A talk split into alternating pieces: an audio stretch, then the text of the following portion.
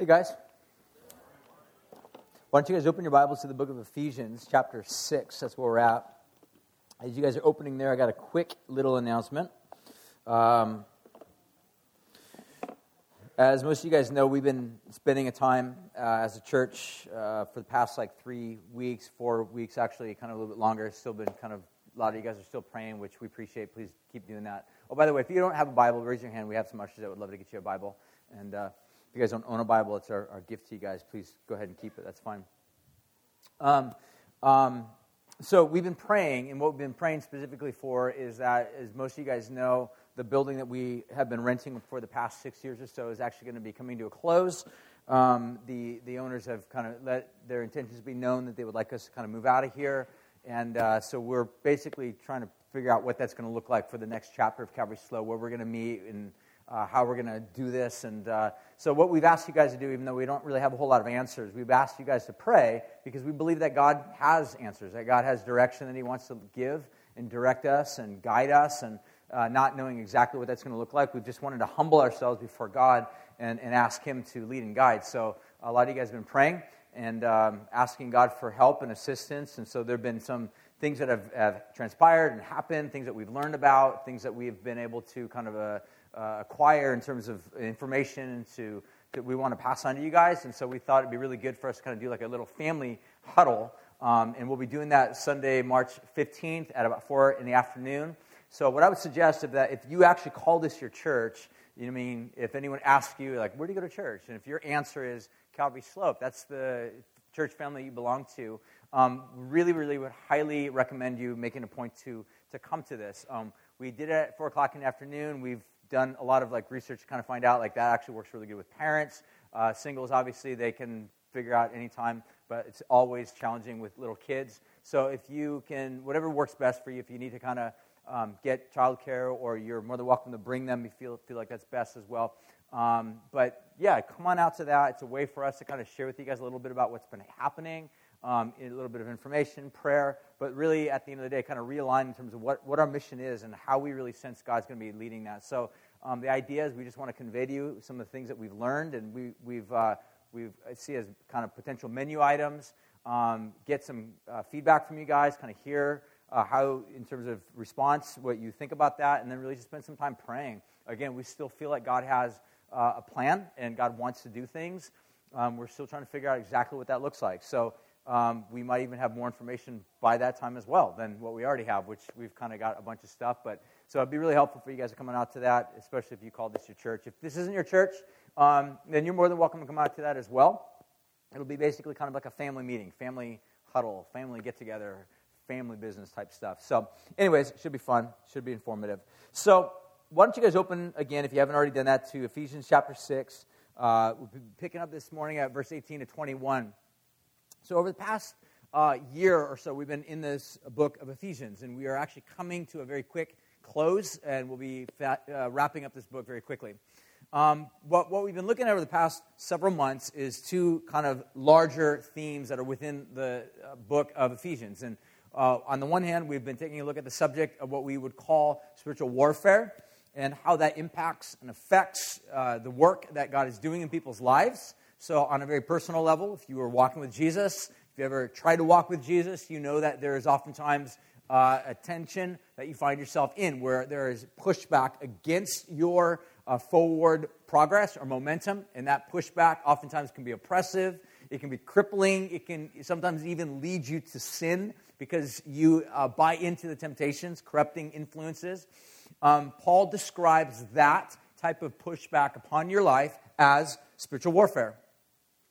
But Paul also points out that God uh, has not left us alone in this world filled with demonic activity and filled with spiritual warfare and spiritual, spiritual pushback upon our lives, but that God has provided a means so that we can push back upon the darkness as it pushes upon us. And this pushback that we've been given the ability to push back with is called uh, spiritual armor. Uh, Paul describes it as what we would maybe call the wardrobe of the Christian. And this is what Paul would describe as the helmet of salvation, the belt of truth, or the breastplate of righteousness, or the uh, shoes uh, shod with the, having your feet shod with the preparation of the gospel of these shoes, um, the sword of the Spirit. These are all things that we've looked at over the past several weeks. And if you weren't here, uh, you're more than welcome to just go to our website, calvaryslope.com. We have all the messages always on there. They're free to download, free to listen. We also have the discussion guides that also go along with them as well. So you can dig deeper into the scripture as you would see fit. But what Paul, uh, we saw last week, he uh, kind of summarizes or brings to a close this whole talk or discussion about spiritual warfare by bringing to kind of a solution or a, a larger uh, means by which to appropriate this by way of uh, giving us a call to prayer, where Paul says, Now, in all things, pray. So some have actually thought that maybe this is Paul's final uh, elaboration of the spiritual wardrobe. Um, other scholars are like, no, it has nothing to do with the spiritual wardrobe because Paul does not necessarily list any other type of uh, you know, element that it would correlate with. So whether or not you're kind of at the camp of like, this is the spiritual wardrobe or this isn't the spiritual wardrobe, frankly, it doesn't matter. What we do need to recognize is it's an invitation to pray. And it's an invitation for our minds and our understanding to be reshaped by God's word to understand rightly what prayer is. So this kind of dovetails into a little bit of what we looked at last week. We looked at last week specifically as we kind of uh, started into the subject matter of prayer. Um, we kind of pointed out a little bit the fact that we needed to demystify prayer a little bit because oftentimes when we think about prayer, uh, the tendency is for us to think about praying or praying people or prayer in general as basically being a spiritual practice that's, that's given to spiritual giants. I mean, super saints, people that are really close to God. And the tendency is for us to think about our lives and think, I'm not really close to God. In fact, a lot of times I feel really far from God. And sometimes I'm not even really sure if I'm really saved. Why would I even pray? That idea, that notion of praying is not for me. It's for my grandma who sits at home in a rocking chair all the time, and she's just awesome, right? She loves Jesus that's not really necessarily me. And the tendency is for us to walk away from prayer and not engage in praying. And I think what happens is not only we do ourselves a disservice, but we also, it, it's a disservice that's based upon a distortion of our understanding of who God is. And the reality is, is that if there are distortions in your understanding of who God is, the right path would be for you to fix those distortions so that you don't go on in a relationship with God crippled. Does that make sense? So if you have any relationship, let's just say on a natural level with anybody, uh, you know, a good friend of yours, or a boyfriend, or girlfriend, or a spouse, or somebody uh, that's within your family, whatever type of relational connection you have with somebody, if there are distortions in your understanding about that person, that relationship is crippled. You guys, you guys all agree with that?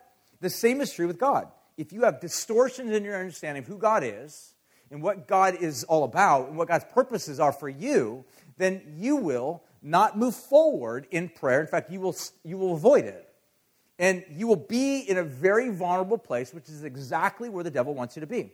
So that when corrupting influences are uh, you know, tempted upon you or given to you by way of temptation, you will constantly uh, play into those temptations. And when you play into those temptations, you feel trashy afterwards. You feel horrible. You feel guilty. You feel far from God. So it just continues to compound this cycle of, of dysfunctionality in the Christian walk. When in reality, what Paul is basically saying is that I don't want you to walk like that. Like God has called you to victory, God has called you to life, and so now live, rise, and live the way that God wants us to live. So, this is really an invitation to have our minds rightly uh, understand who God is by way of how He's revealed Himself. That's really what it's an invitation towards. So, with that, I want to read the passage uh, that we'll be taking a look at this morning, and then I'll pray, and then we'll get to work kind of unpacking this and understanding a little bit about what Paul has to say here. So, Ephesians chapter 6, pick it up at verse 18, go down about verse 21. I'll pray and we'll jump in. Paul says, praying at all times in the Spirit with all prayer and supplication. To that end, keep alert with all perseverance making supplication for all the saints and also for me, that words may be given to me in opening my mouth boldly to proclaim the mystery of the gospel, for which I'm an ambassador in chains, that I may declare it boldly as I ought to speak. So let me pray. God, we ask you that you would uh, open our hearts, open our minds, open our understanding as to who you are. You got areas in our thoughts and our minds uh, that are completely false about you. We pray, God, that you would reorient our understanding as to who you are, rightly in light of how you've revealed yourself. God, that we would be able to quickly uh, and thoroughly confess, God, some of the false understandings, false notions that we have. So, Jesus, we invite you now to bring about the transformation of our hearts, minds, and thoughts towards who you are. God, so that we would rightly worship you as not only you deserve, but also as in a way that brings about fruitfulness and life and uh, flourishing within our own lives. And so we pray these things in Jesus' name. Amen. So, what I want to look at really this morning are three specific things.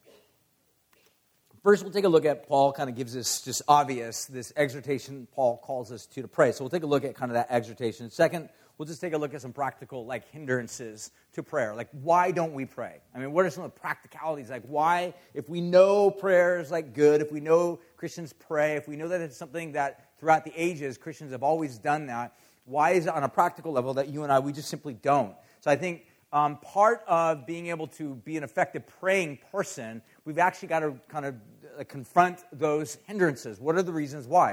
And then finally, what we'll do is we'll just take a look at some of the, the help I think that we can have in being able to pray. In other words, uh, realigning, sort of, if you would, the motor of our hearts. Because we can talk a lot about praying. In fact, most of us, I think we can walk throughout the rest of our life and be like, yeah, yeah, yeah, I know I should be praying, but I don't.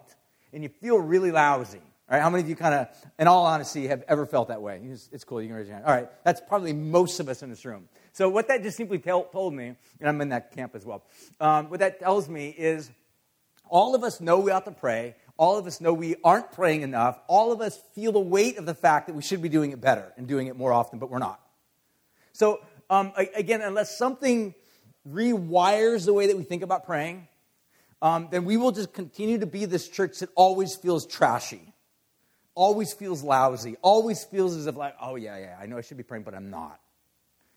And so, and we just stay in this slump. We stay in this pit and never really progress. And I think God wants to challenge that by challenging some of the hindrances, but then also practically looking at some of the things that we can do to reorient our hearts towards that. So let's begin, jump in, take a look at Paul's exhortation to praying. He basically, on four different occasions, we'll take a look at five of them, but on four different occasions, Paul uses the phrase or the word all um, and four of those things we'll just take a look at just in verse 18 alone. And then uh, verse 19, he says, Pray at all times. I think the implication here is that uh, we're to always be praying. Like, um, this is, uh, you know, a lot of uh, Bible scholars and teachers and pastors and saints have passed have basically seen prayer as basically like our breath.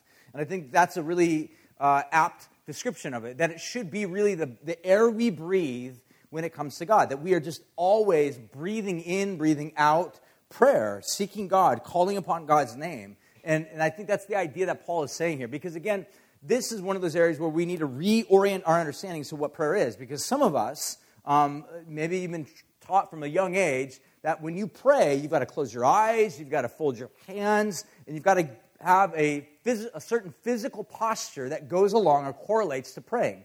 So that if you don't have that, then somehow you are like, you're, you're cheating. Uh, it's, it's really not real prayer. And I think probably one of the reasons why, um, especially uh, if, if you've been brought up in the church in any way, shape, or form, maybe why you may have thought that way is because when you're really young, I know probably for me, this is probably what happened, was when I was really young and my parents were like, okay, we're all going to pray for dinner. All right, and I'd probably be ready to like hit my sister. My mom's like, stop hitting your sister, fold your hands, close your eyes, and stop looking around at the food um, uh, you know, close your eyes to the casserole and it's on the table, like my mama was always in the casserole. So uh, then I would like have to train myself to think that way. But the older you get, if you still think that prayer is also uh, related to the posture of your body, then this phrase, pray at all times, doesn't seem to make a lot of sense. Because how can you pray at all times while you're driving and your eyes need to be closed? So, again, here's my point there's certain things that I think we need to unlearn about prayer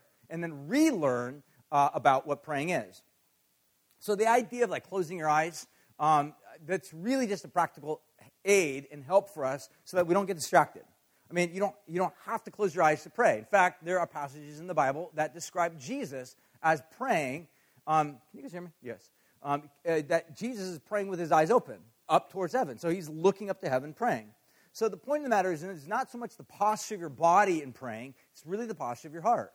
So it really boils down to where is your heart in response to God? Is it, is it praying? Is it crying out? Is it looking to God? So I think this is what Paul is describing, is that praying at all times, this opens the door to say that no matter where you're at, what you're doing, whether you're standing in line at a grocery store, or you're you know, driving on the road, or whatever types of circumstances you are in, you can be praying. You can be asking God for help, looking to God, thanking God, worshiping God. Those are all various forms of prayer. So here's a, one other example. I think just the book of uh, Ephesians alone is a great example of really uh, a book actually steeped in prayer. Turn real quick to Ephesians chapter 1. I'll show you what I mean. Ephesians chapter 1 actually begins with prayer. Paul, Paul actually starts the letter by praying. So listen how he says this in verse 15, chapter 1.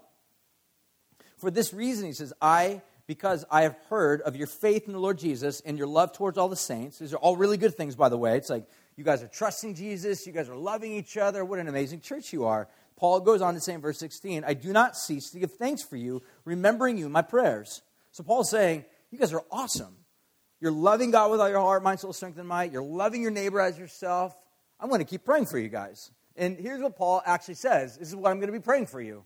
Paul says, I'm going to be praying that God uh, of our Lord Jesus Christ, uh, sorry, he says, for this reason, because I've heard of your faith. And then verse 17 is that the God of our Lord Jesus Christ and the Father of glory may give you a spirit of wisdom and of revelation and of knowledge, having the eyes of your hearts enlightened that you may know what is the hope to which you have been called, what is the riches of his glorious inheritance of the saints, and what is the immeasurable greatness of his power toward us who believe, according to the working of his great might, that he worked in Christ Jesus when he raised him from the dead, and then seated him at the right hand uh, above all power and authority and dominion um, that at the name of Jesus, and he goes on to say, really, at the end of it, that every knee will bow. In verse 22, he says, And he put all things under his feet, and he gave him as head over all things to the church, which is the body, the fullness of him who fills all in all. So, this is what Paul is basically saying.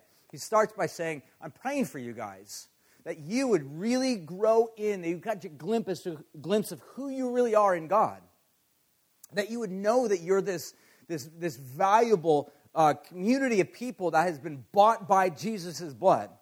And you've been brought into this family whereby your, your love is to pour out towards each other. And again, love needs, the word love needs to be defined because we tend to think of love as being nothing more than sentimentality. Love is really a deep commitment to one another. And Paul's saying is that you guys are doing this. I'm going to pray that you're going to continue to do that. And the basis by which Paul basically says you're going to grow in your knowledge of who you are in God is by knowing who you are, knowing who God has called you to be. So this is what Paul is basically describing. So he's saying, I'm praying for you guys at all time. And in verse or chapter two down to about chapter six, really, to, uh, really to where we're at right now, Paul spends all this time unpacking how the how his prayer has been actually practically answered. And he begins to kind of unpack that by saying uh, this thing called the church is made up of all sorts of individuals that normally were actually in opposition towards one another. So uh, there was this divide in the early church between uh, Jew and Gentile. So it would be very similar to the divide that took place maybe like in the 50s and even long before that in our own country, say in the South, the Deep South, where you had blacks and whites not getting together, not uniting.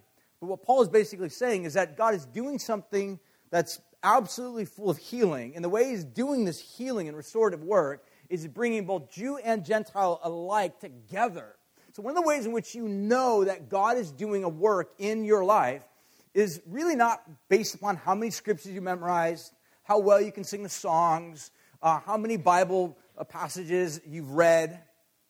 All of that is great, all that is beneficial, all that may be helpful to some degree, but the real evidence that God has begun to break through in your life, that you are saved, I mean, we have all this terminology and language that we use, but one of the ways in which you begin to identify that is how do you think about and how has your heart turned towards your enemy? Because if your heart is still filled with rage and bitterness and anger and unforgiveness towards your enemy, and yet you're singing songs on Sunday and quoting verses throughout the week, then you are not too much dissimilar than the scribes and the Pharisees. In other, in other words, it may simply be external, the impact of your life it's never really penetrated or permeated deep into the core of who you are. In other words, you've just had your behavior changed or modified, but the core of your being has never really been impacted. So the, the, the evidence that the gospel has begun to change you is that you become a different person. You love different things. You hate things that you used to love. You love things that you used to hate. This is what the gospel does. It begins to change you. And this is what Paul's prayer is, is that he's like, like, I'm praying that God would do this for you. And then he begins to go through the entire book saying, this is what God's doing. God's answering my prayers. And then Paul finishes by basically saying, pray for me that I can continue to do this even while I'm in prison. Because Paul was writing this actually from in prison. So again, the idea is pray in every situation, um, pray at all times, pray on all occasions. And then finally, he says, secondly, or the second thing he says, pray with all prayers and supplications. I think the idea here is variety. There's lots of different varieties of prayers.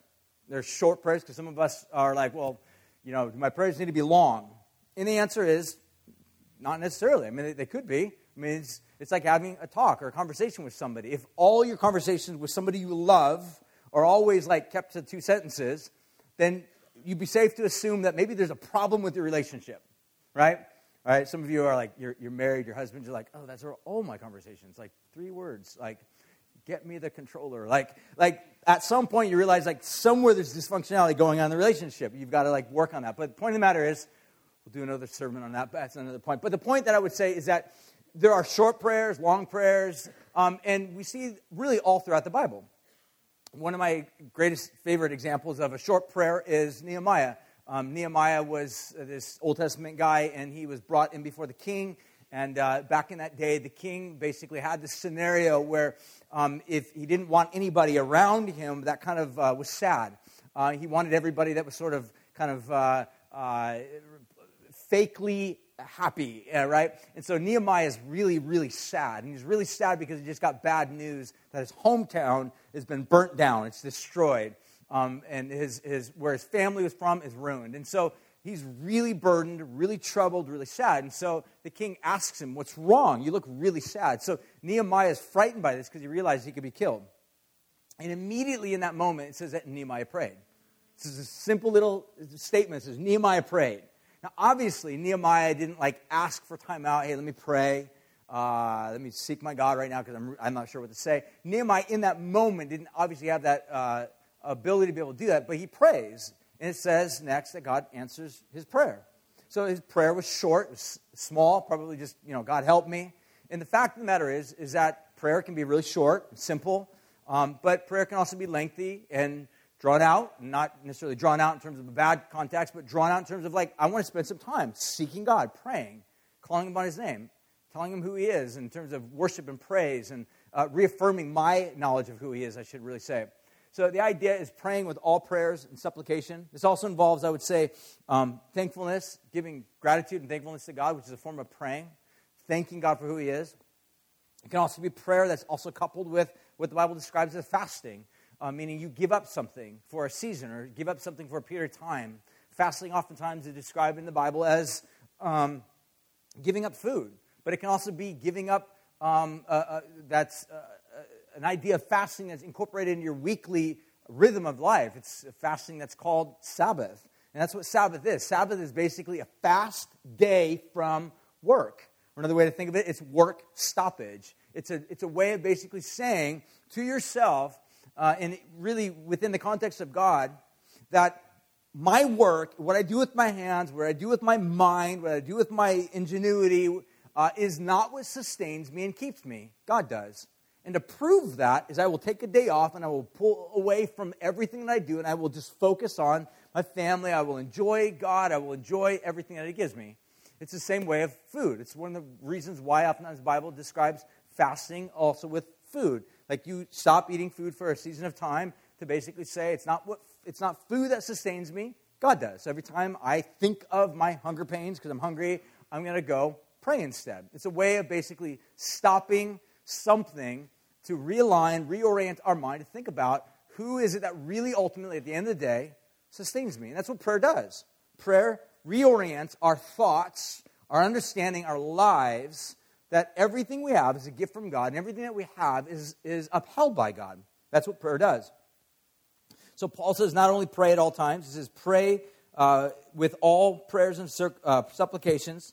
Thirdly, he also exhorts to say, pray with all perseverance. And then what Paul is describing here is the opposite would be to, uh, to faint.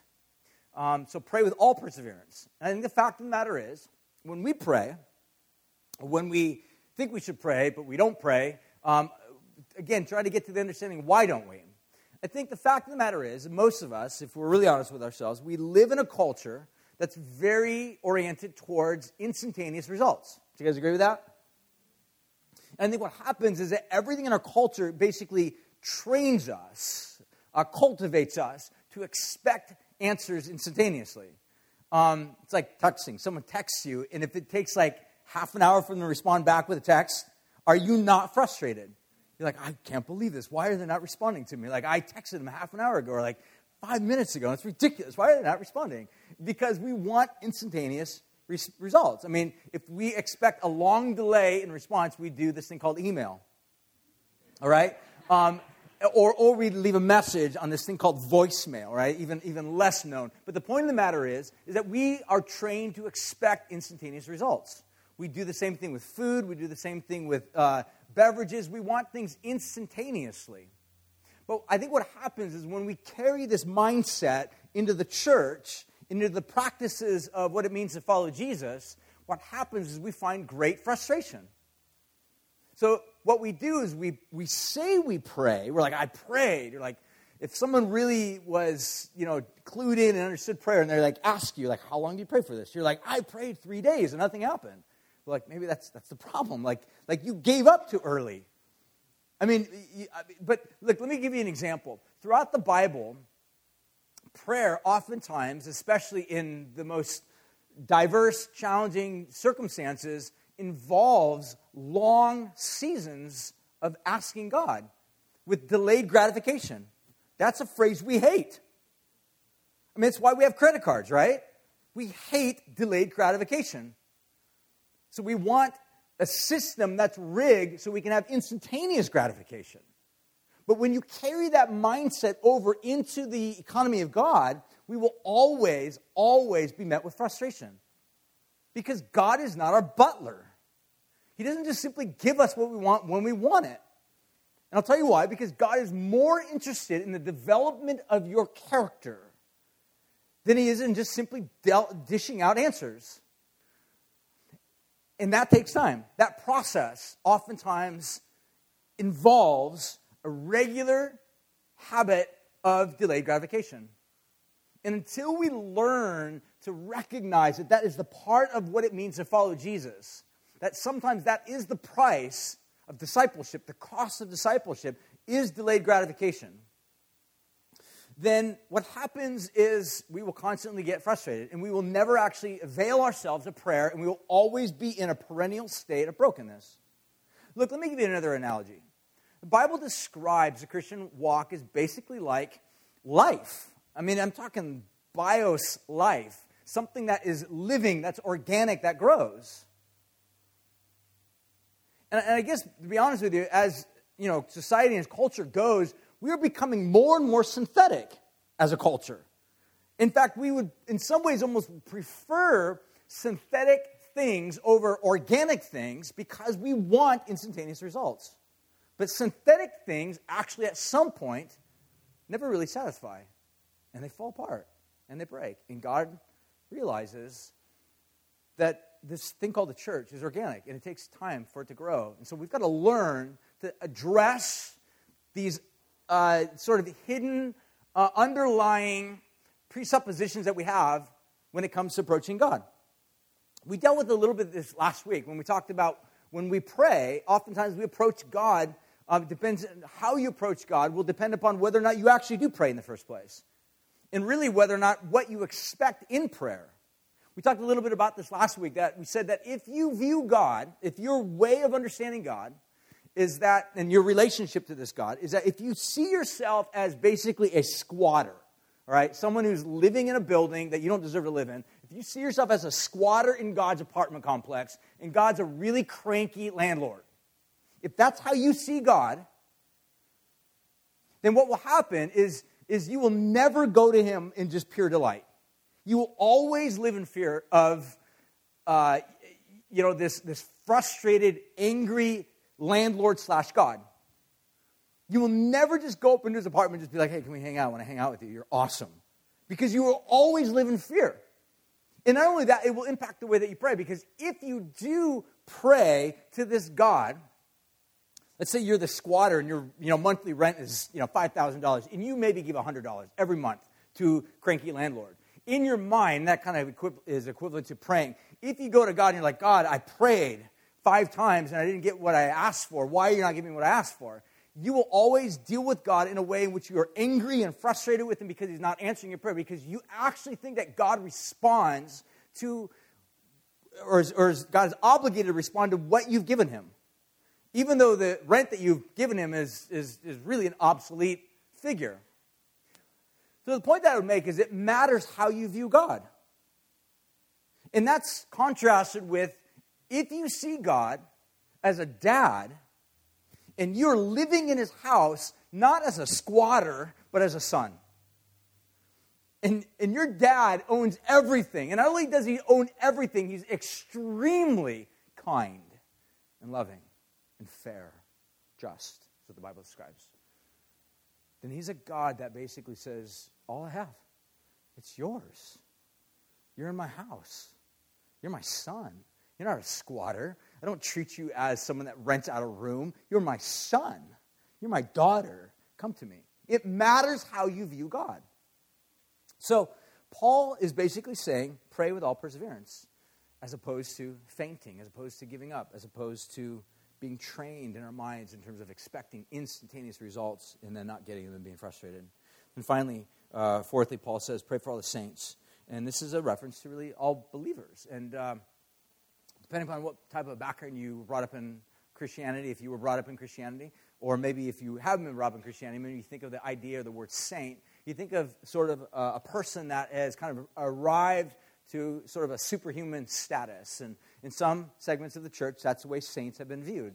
But Paul's understanding of the word saint here is actually uh, far more beautiful and it's far more shocking and surprising. Because what Paul is basically saying is that if you are in Christ, if you're one of God's sons and daughters, you are his saint. You are a saint. In other words, there's, a, there's an honored position that has been bestowed upon you because of what God has called you into. And so Paul is saying, pray for all the saints. This means everyone that calls upon the name of Jesus. Paul calls us, invites us to pray for all Christians. Now, the fact of the matter is, uh, is again one of those things I think the church has to address because sometimes the church can get really ingrown to where we begin to think, like, well, the only saints in this town is us, right? We're the only saints. We're the only ones that do Christianity right. We're the only ones that sing right or that preach right or teach the Bible right. And we have this sort of tendency to kind of view uh, ourselves in this very uh, exclusive type of a way. And everybody else out there, I mean, if they are saved, then it's highly suspicious, highly skeptical. And not only that, it's maybe very, you're very critical of that. So when Paul says pray for all the saints, who's, who's he talking about? He's literally talking about everybody that names the name of Jesus throughout the known world. So, so this isn't just Ephesian Christians to whom he's talking about. This is everyone that names the name of Christ. So let me give you an example of how we, on a practical level, try to live this out within our own community. Um, regularly, frequently, I gather with other uh, leaders, Christian leaders in the community, and we pray we seek God together. We pray for each other. We share. We become really vulnerable with each other and struggles and challenges that we go through. We share those things. We pray for one another. We also pray for each other's churches. We truly love each other. I, I think it's amazing to be able to say that the other leaders, other pastors, other leaders in San Luis Obispo are my good friends. And we pray frequently for one another, pray for their church. They pray for you guys because Paul says, pray for all the saints. Fifthly, finally, Paul then says, pray for boldness. Pray for boldness that we may proclaim the gospel. The mystery of the gospel is the phrase that he uses there.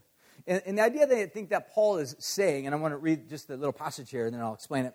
Um, verse 19, Paul begins, he says, And also for me, this is a, a request or uh, a calling to pray for him. He says, And also for me, that the words may be given to me in the opening of my mouth, boldly to proclaim the mystery of the gospel for which I am an ambassador in chains, that I may declare it boldly as I ought to speak. So here's what Paul is basically describing. He's saying, in a very poetic way, that I'm actually in prison right now. And, but Paul also identifies who he is, and he says, I'm an ambassador of Christ. I love this idea because here's Paul in a very tragic scenario in his life. I mean, he's imprisoned. So if you think about the idea of what it means to be in prison, it means that there's something imposed upon you that you're powerless against. Does that make sense? That's what imprisonment is. Uh, it could be debt. If you're in debt, I'm going to ask you if you're in debt because probably a lot of us are. If you're in debt, that means that you have imposed upon you the weightiness of some form of you owe something to someone. Um, if you are, if you've ever had any form of like really long term um, type of a sickness, um, that, that's, you're, you're, you're, you're under the power or the influence of something other than health. In other words, you're, you're in debt to that. Uh, you are a slave to that, in other words. Here's Paul in prison. He's not free. He can't come in and out of the prison cell. Paul's a, a slave here. But Paul is basically saying, while I'm a slave, or while I'm in debt, or while I'm in prison in this circumstance, in chains, my prayer, uh, my, my request for you guys to pray is that you would pray for me that I would be bold. And the word that he actually uses there, bold, is, is, is another way that could, could be translated as fiercely bold, like powerfully bold. The idea is that Paul is like realizing he's in a very challenged circumstance and he's very limited on what he can do. But he says, with the limits and restrictions that are imposed upon me, I want to shine brightly for the glory of Jesus. Think about this.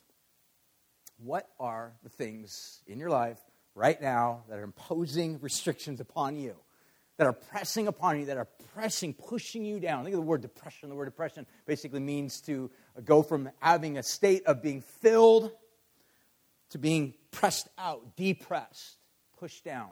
What are those things? And, and not only that, do you have a good sense? Do you understand the sense of, of, of mission in your life? Or are you just lost in despair? Here's Paul in prison. He's like, guys, I'm in prison. I have no control over this.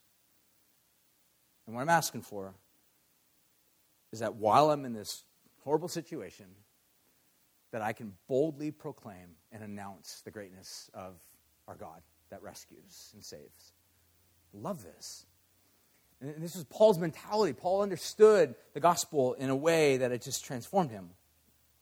So I want to move on real quickly to kind of take a look at a couple of things in terms of hindrances of prayer, and we'll wrap this up. So, what are some of the things that hinder us in prayer? And this is not in any way exhaustive, it's just kind of simple.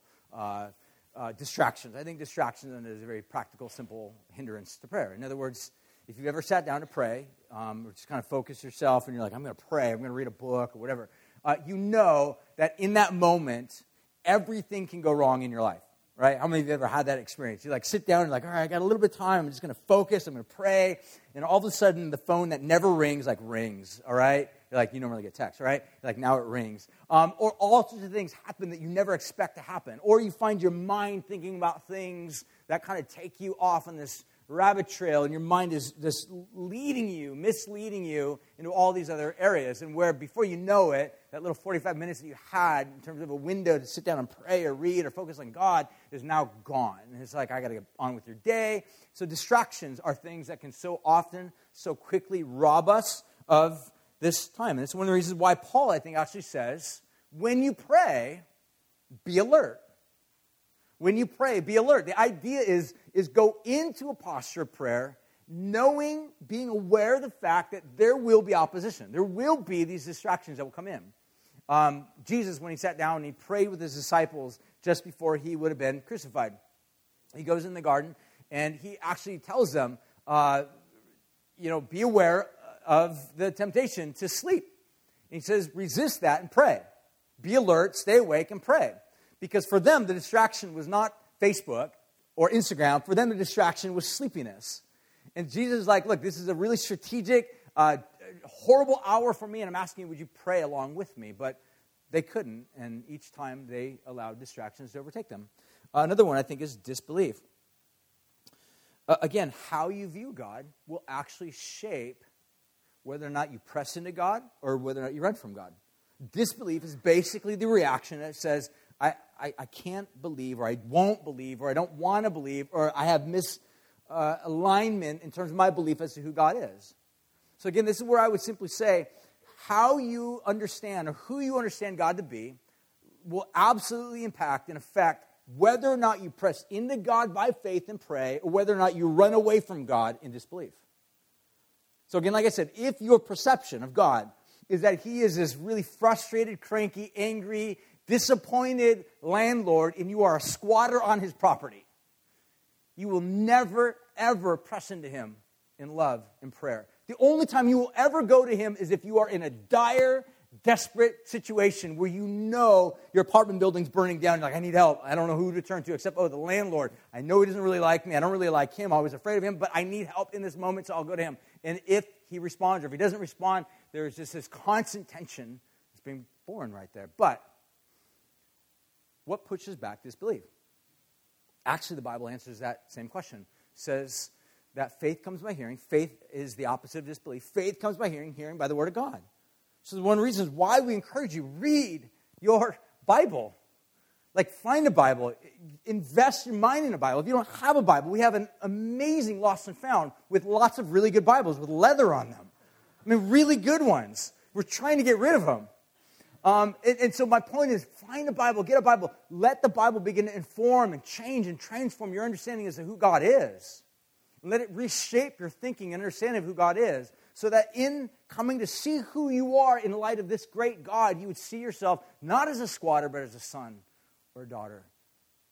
That's not just simply endure or put up with, but is actually welcomed and loved. See, if you saw God like that, you would, you would gladly come to that table. You would gladly come and feast at the banquet he lays out. It's one of the reasons why the writer of Hebrews actually says, Come, let's enter boldly into this throne room of grace. I love that phrase. It's not a throne room of judgment, it's a throne room of grace where we can find help in our time of need. If you think of that throne room of God as a throne room of judgment, how often will you go? Never. Like, never. No one's like, I want to go hang out with dad who will beat me, or abuse me, or accuse me, or threaten me. That's why we have to have our mind rewired to think rightly as to who God is.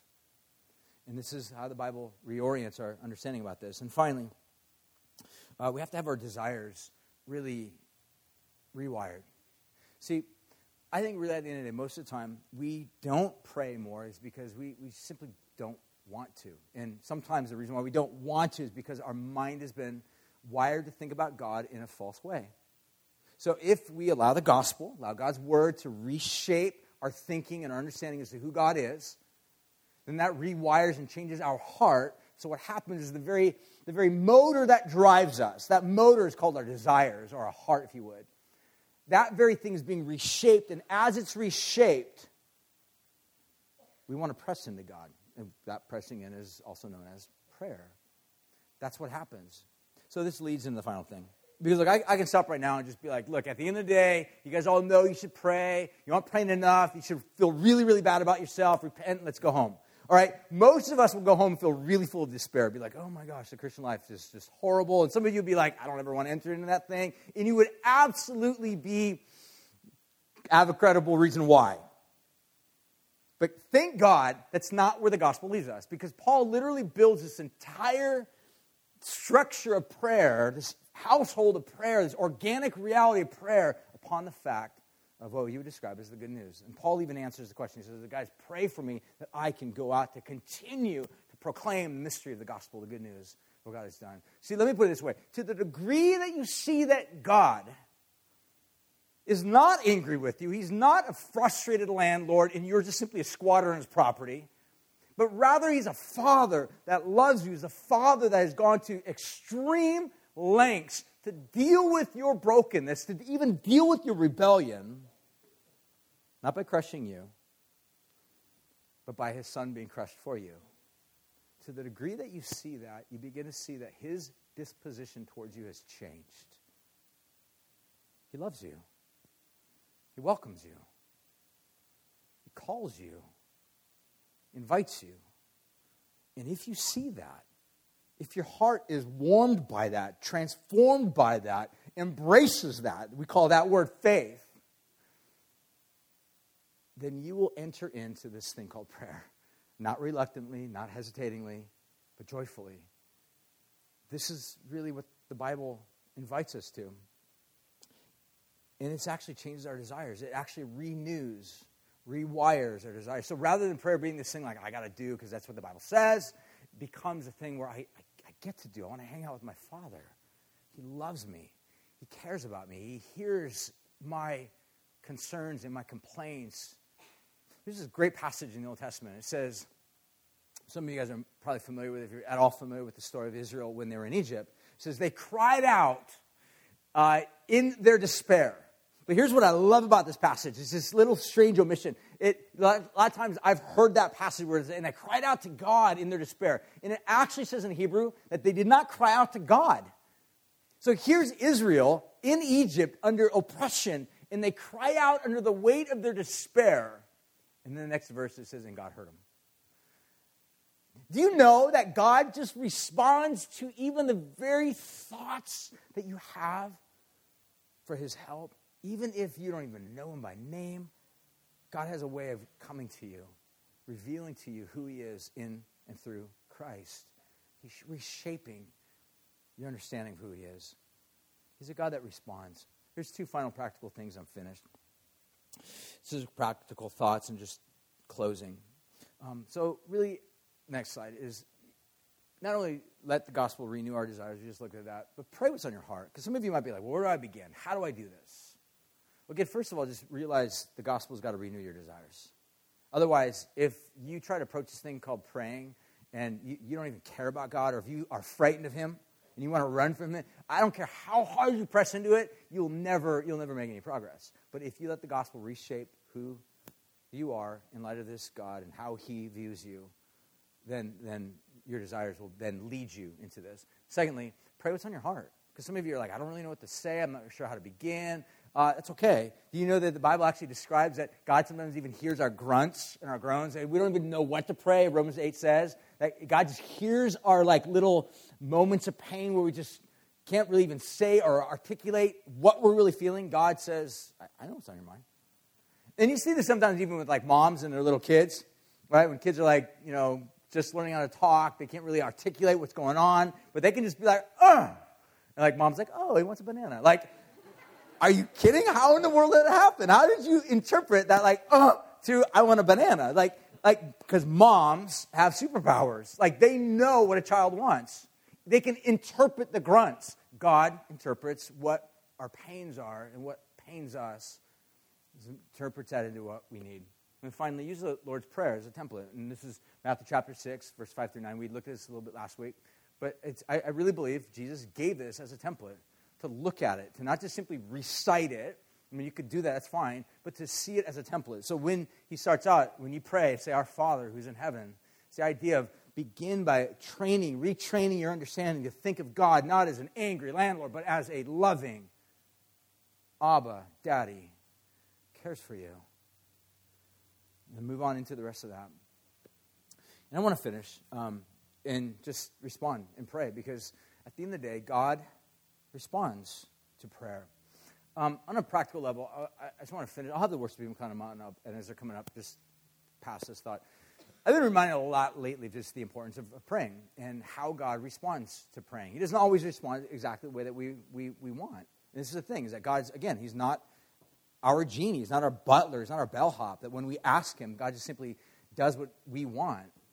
But there are times, as a loving father, God does respond. God does do things in response to answer uh, to, our, to our prayers. So, give me an example. Um, several weeks ago, I shared with you guys briefly, actually, first service, if you heard first service, you would have gotten to hear them. They were actually here. There was a couple in our church that um, the lady was actually diagnosed for the second time with cancer. And she had um, masses from her, she described it this morning, like from her uh, throat all the way down.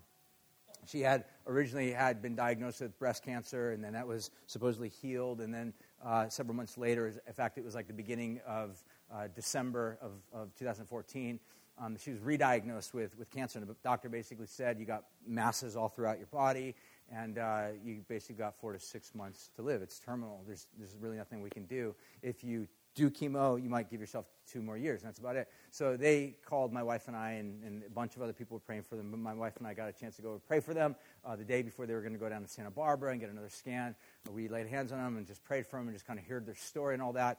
And uh, so she goes to uh, Santa Barbara. He texts me the next day. He's like, the scan that they gave, which is like this ridiculously thorough scan, he says it came back totally clean, like nothing, no, no tumors, no masses, nothing was at, at all uh, observed on the scan. So it's amazing. So, I, you know, I, I called him, and I'm a skeptic, to be quite frank with you, and I'm totally cynical and whatnot, just like some of you. But so I called him up, and I'm like, how, how reliable is this? He's like, no, this is, this is like the most reliable cancer scan that you can get, and especially her being uh, diagnosed the second time around, the chances of this, all the doctors, like, there's, there's no way the scan's going to come back with nothing on it. But, but that's exactly what happened. So we are reluctantly saying, uh, not reluctantly, I should say, hesitatingly accepting this as a miracle of God, that God has healed her. I'll give you one other final example. The pastors that we pray for, like I just mentioned, um, we last time we met, the pastor, one of the pastors, he's like, "Hey, can you guys pray for me for the past several months? I've been having these gnarly, debilitating migraines." And we're like, "Yeah, cool. Let's let's all pray." So we all gathered around him. We all laid hands on him and prayed for him. Honestly, I forgot about it. I hung out with him this past week, and he's like, "Oh, guys, I forgot to tell you." But um, you know, when you prayed for me last time, I the, literally the next day. Uh, or that day, I, I, had never had another migraine, and that was like a month ago. He said, I've, I've, I've been having them for months. Um, and I did not have any more migraines since the day that you guys prayed for me. Like, I, am taking that as God healed me. So again, I, I hear that. I'm just like, amazing. God does answer prayer. He doesn't always answer the way that we want, but He always answers, always does what's best for us. And this is where confidence and trust in God is. This doesn't mean that God always heals everything, because there are people I've prayed for, along with others, many others. I've seen God heal cancer, heal some of these things, and others, they pass away. So, so this is not magic. This is going to a Father who loves us, calling upon His name. And that's what I want to invite you into. So, what we're going to do in response, we're going to all just stand. Let's all stand. We'll sing, closing some, some songs. But I also want to just take a, a moment and pray. So, if you're here this morning, and each one of us, we may be going through circumstances. They may be circumstances that affect us uh, emotionally, mentally, physically, financially. Uh, we may find ourselves in some form of like prison, like I described Paul was. But what I want to do is I want to take a moment to pray for those of you that kind of feel as if you're in that like prison, like financially, emotionally, spiritually, even physically. Maybe there's a sickness that you've been diagnosed with and it's debilitating to you. Maybe it's the fear of a sickness. You haven't even been diagnosed, but you just are afraid and you're debilitated by the fear of that. It's crippled you. Um, these are things that we believe that Jesus cares about. God wants to help us. God wants to bring His presence into our lives and either heal us or give us grace in the midst of non healing, awaiting the final, ultimate healing. So if that's you, if you're here and anything that's going on, this is kind of always a challenging part, like the awkwardness of getting past this, but that's you, and you just need prayer, would you just raise your hand where you're at? And I just want the people around you just to gather and lay hands on you and pray for you. Anybody? You just kind of feel like that's you. You kind of feel as if you are being crushed under this weight of either emotional, financial, spiritual, physical types of circumstances, and you just you just feel like I just what I got to lose. I'm going to have someone pray for me. Just raise your hand. Anybody? A couple of you. Cool. Anybody else? I know it's always hard. Okay, so if you got your hand raised, raise it really high. If you're around those people that are raising their hands, would you mind just gathering around them? You might need to cross an aisle, it's fine. Um, just go gather around them and lay hands on them right now and just begin to pray for them. Just begin to pray for them out loud. Anybody else, you just feel like you need prayer. This is really just you saying, hey, I just need someone to pray for me. I got stuff I'm going through. I just want to respond.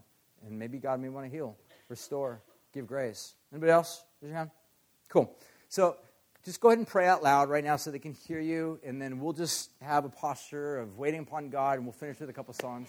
Sound good? We have communion in the back as a way of reminding ourselves of what God has done for us. That our healing, our wholeness, actually uh, is, is free to us. Okay, I want you to hear this. It's free to us, but it was costly.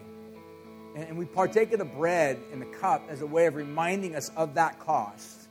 That the cost for us who are broken to be made whole was the whole one being made broken. That's why we take bread that's broken. We eat bread that's broken. We drink you know, we dip it into the cup, but it's symbolic of wine that's been poured out, symbolic of blood, life being poured out for us. But that's what brings us into a place of wholeness. So let's respond. Let's just pray. We'll sing, partake of communion. If you're here and there's other things maybe that are going on in your life and you just feel like you wanted to raise your hand but you felt nervous, it's totally fine. There's no shame there. If you just need prayer, we'll have some people over off to the cross that would just love to pray for you. So let's let's respond. I'll pray and we'll sing. The rest of you guys that are praying, you can just continue praying um, until you feel maybe release. So, God, I just thank you right now for great grace. Thank you that we can enter boldly and yet humbly into your presence. So, God, we want to respond in love and worship to you. We thank you, God, that you care about us and you care about our, our challenges and the things that we go through.